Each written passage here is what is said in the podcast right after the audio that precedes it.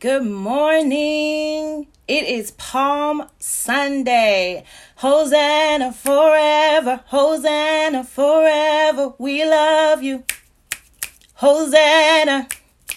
We love you. Hosanna forever, forever. Amen. Today is a day of worship that the people of God, that the children of Israel worship God on this day 2,000 years ago. And I want to take you to the word of God so that you may know your word. Amen. Is about the word made flesh. I'm coming after Matthew 21, starting at the first verse.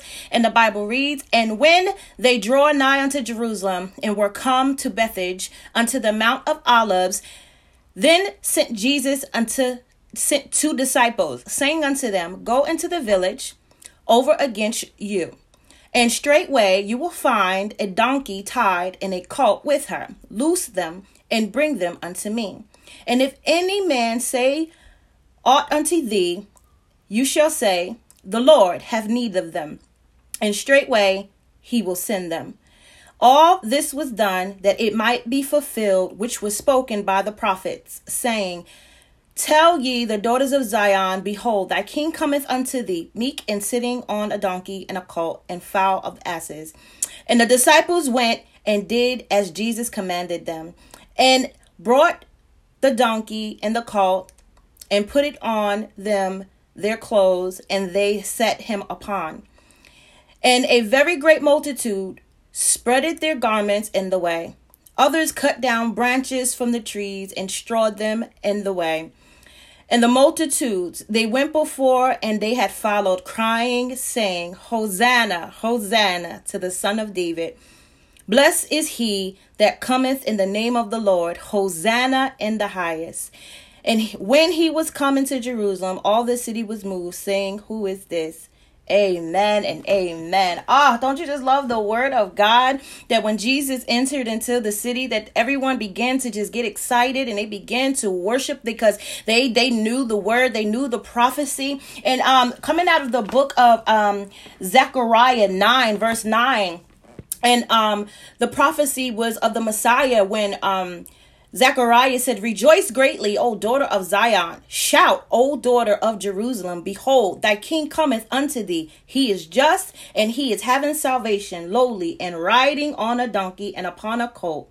Amen. That prophecy was fulfilled that day. That Jesus re- fulfilled prophecy. That all the things that they heard in the Torah, all of the things that they heard from their forefathers, that it was made manifest today. That the Messiah the Messiah is here. And I, I, I know some people who are awaiting and, and, and was just looking for the Messiah to come was so full of joy, so full of joy. The Bible says that they got went on trees and start cutting down branches. They wanted to worship him in any way possible. And that's really where we get palms from because that's what they did back then. They went and they got the trees and they began to chop down the leaves off it and they was just waving and they was just celebrating and they were just worshiping and they were just honoring their Lord.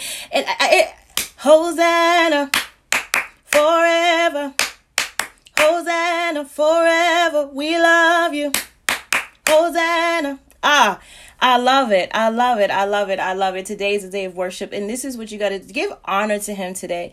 Give honor to Him today. Take a moment out of your day and worship Hosanna in the highest. Who is Jesus Christ? He is Hosanna in the highest. Amen. Amen. Amen. The son of David. Amen.